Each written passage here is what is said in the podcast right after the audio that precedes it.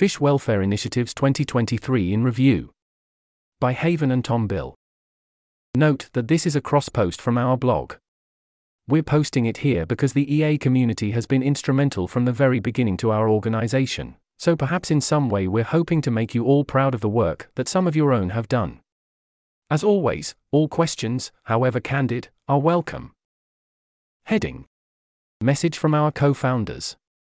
In our previous year in review post, we wrote about how we had made significant progress in developing our interventions, and how, because of that progress, we were finally beginning to see specific avenues forward to scale an intervention in India to help hundreds of millions of fishes. We are now one year later, and though it was a year of significant progress in many ways, that earlier analysis now seems premature. We began 2023 with ambitious scaling goals to add 150 farmers to our farmer program, and to help an additional 1 million fishes. Unfortunately, largely due to increasingly apparent limitations in our interventions, we fell short of these goals. These limitations also inspired two strategic changes over the course of the year, which, while needed, created instability that at times was challenging for our team. All of these things made 2023 feel like a challenging year for our programming and for our organization more broadly. However, with our last strategic change, and with the improved capacity that came with it, we feel much better positioned to reach our ambition of being an evidence based, extremely impactful, and cost effective organization. 2024 is thus beginning on a note of optimism for our team, with various causes for excitement. Our revamped research department and research plans.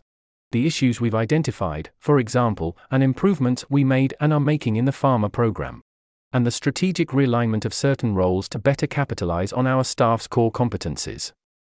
With all of this, we believe 2023 is best characterized as a year of unintentional setup for FWI we didn't achieve most of the outcomes we intended, but we did build a number of foundations to enable us to achieve these outcomes more rigorously and sustainably this year and beyond. We also still did reach a number of important outcomes themselves, including scaling our farmer program to over 100 farms, finishing construction on experimental ponds to be used in future research with our local university partnership, and improving the lives of an estimated 450,000 fishes. There's no doubt that 2024 will be a critical year for our organization. This is the year where we'll see if our bet on increasing rigor and resources going into R&D will pay off with more impactful and scalable interventions. Thank you, as always, for your continued interest and support. We're excited to continue to share our progress with you. Tom and Haven, FWI co founders. There's an image here, with the caption our team in November at our annual retreat in Shirala, India. Heading Countries of Operation FWI operated primarily in two different countries in 2023. India, our primary country of implementation, about which most of this post is written.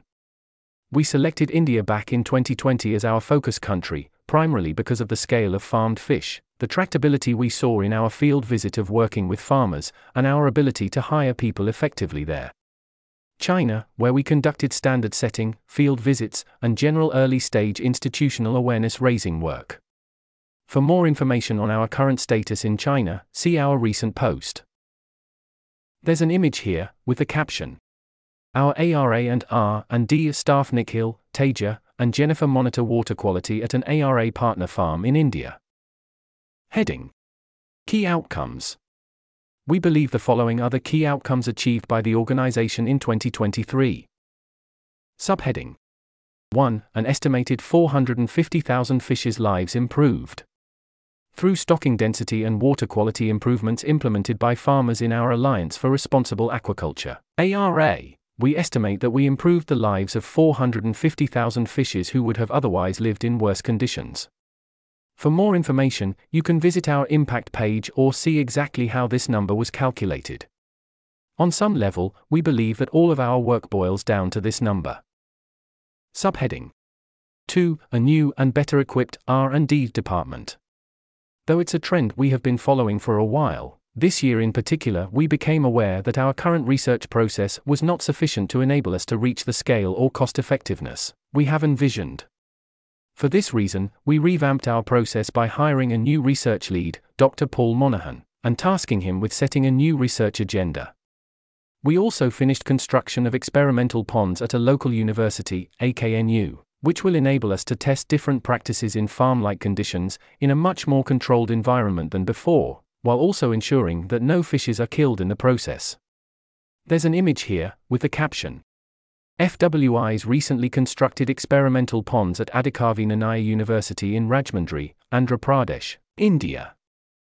Subheading 3. A larger and more efficient farmer program. The Alliance for Responsible Aquaculture, ARA, now has 105 active farms, 16 more farms than at the end of the previous year. It also is running more efficiently than ever before, having made a number of programmatic improvements. This program continues to be the core of our work and our primary avenue for having an impact. Subheading 4. Regulatory recommendations. Last year, we submitted three regulatory recommendations to the various Indian government entities the Central Pollution Control Board, the Animal Welfare Board of India, and the Department of Fisheries. While it is currently unclear what outcomes will result from our submissions, we do expect that they sensitize policymakers to fish welfare and the challenges with fish farming, and we hope they build FWI's recognition as experts in the domain. Subheading 5. Continued progress in China. We conducted another in country field visit, contributed to the Beijing Consensus Conference to promote fish welfare, and identified priority species for whom to begin setting standards with our local Chinese partners, ICOR. More intangibly, we believe we built many positive relationships that will be significant for advancing the field, an idea of fish welfare in China over the years to come. There's an image here, with the caption Lu, our China specialist, attended the World Farm Animal Welfare Beijing Consensus meeting in Rome in the fall. Heading Key Challenges Likewise, we believe the following were the organization's key challenges in 2023. Subheading 1. We underperformed our goal for fishes' lives improved. One of our most important OKRs for 2023 was to improve the lives of 1.5 M fishes. Unfortunately, we estimate that we only achieved about a third of that.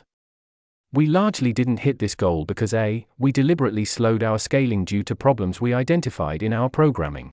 And B. We believe we were stricter at estimating fish helped in 2023 than in years prior. We are working to address this issue both by considering more novel models in our farmer program, as well as by researching new interventions entirely with our R&D department. Subheading 2. We continue to face serious challenges in identifying promising welfare interventions. Running on the ground tests on fish farms has been a challenge ever since we first began them in India, and 2023 unfortunately continued that trend. In particular, last year we failed to achieve our goal of validating our version 2 standard, largely due to poor project management and study design on the ground, compounded by the challenging conditions of rural Indian aquaculture. These challenges have also meant that we are still more uncertain than we would like to be about the magnitude of the improvements we are currently making with the ARA. We have worked to address this issue by creating a new R&D department with new leadership and new plans, as discussed above.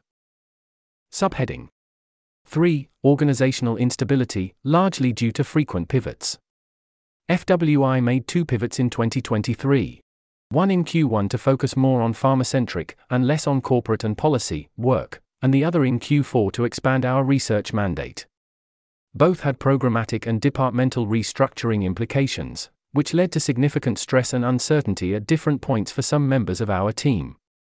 We believe we have addressed this issue, largely by investing in more likely to last programmatic and departmental structures now.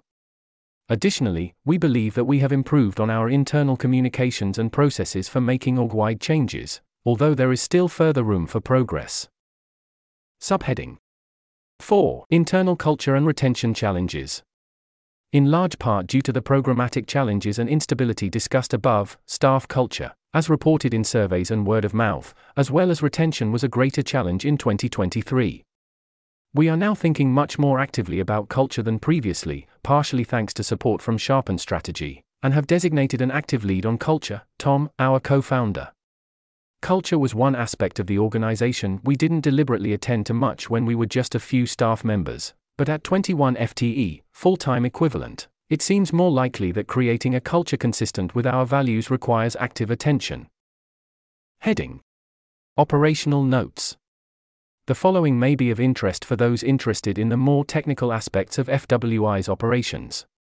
All budgets, OKRs, as well as some other documents may be found on our transparency page. There's a table here in the text. The heading row contains seven columns, which read 2023 start, 2024 start, 2024 planned, staff size, annual budget, animal charity evaluators recommendation status. See the original text for the table content. New staff. We were pleased to welcome the following people onto the team. Sid, International Generalist, Manny, Field Manager, Paul, R&D Lead, Dugoprasad and Sanjay, Data Collectors, and Althi, Operations Associate. Most of these staff members are from India, while Paul is from Ireland and Althi from the Philippines. Fundraising.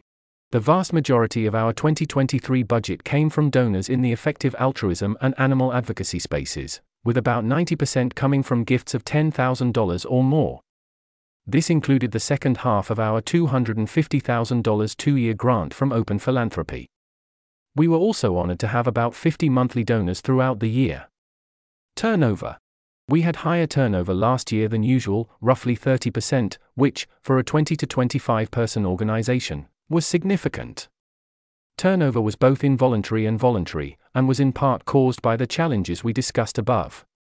The voluntary turnover in particular updated us to think that we need to be more deliberate about culture, employee relations, and internal communications.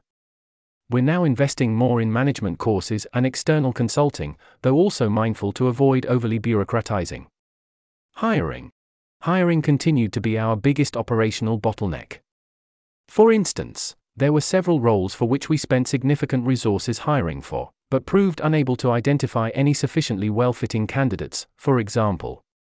It also often proved challenging to hire ground team members in rural India who met our skill qualifications. There's an image here, with the caption Carps being harvested at one of our partner farms. The process of being dragged out of the water and left to asphyxiate on the ground is probably the worst suffering these animals will experience. And yet, given the infrastructural and technological barriers in implementing stunning, this is a welfare issue we haven't yet figured out how to solve.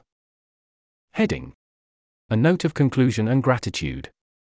This has been the fourth full year of operations at FWI, and our third full year operating with fish farms in India, an environment still largely unexplored by the animal advocacy movement. There have been many ups and downs along the way, and we've learned a lot about what it means to make changes for fishes in decentralized farming systems, the reality for the majority of farmed fishes in our world. There are problems we have better figured out how to solve, for example, water quality, and still problems that we are far from solving, for example, slaughter via asphyxiation. It is our hope that the foundations we laid in 2023, and the foundations we will continue laying in 2024, will bring us as well as our animal advocacy movement closer to fully addressing these welfare issues, and closer to a world that is truly humane for all. We also wanted to thank everyone who enabled us to make the progress and the impacts we have made. In particular, that includes our donors, our advisors, and our friends and family who enable us to work for this cause. That also includes People for Animals India, Mercy for Animals India, Shrimp Welfare Project, Charity Entrepreneurship. Sharpen Strategy. Operations Gurus Andrew Player and Aniha Potwadden. The Charity Entrepreneurship and EA Ops Slack groups, both sources of endless wisdom and advice. Thank you all for helping us make our world a little more compassionate. We're excited to continue sharing our progress with you.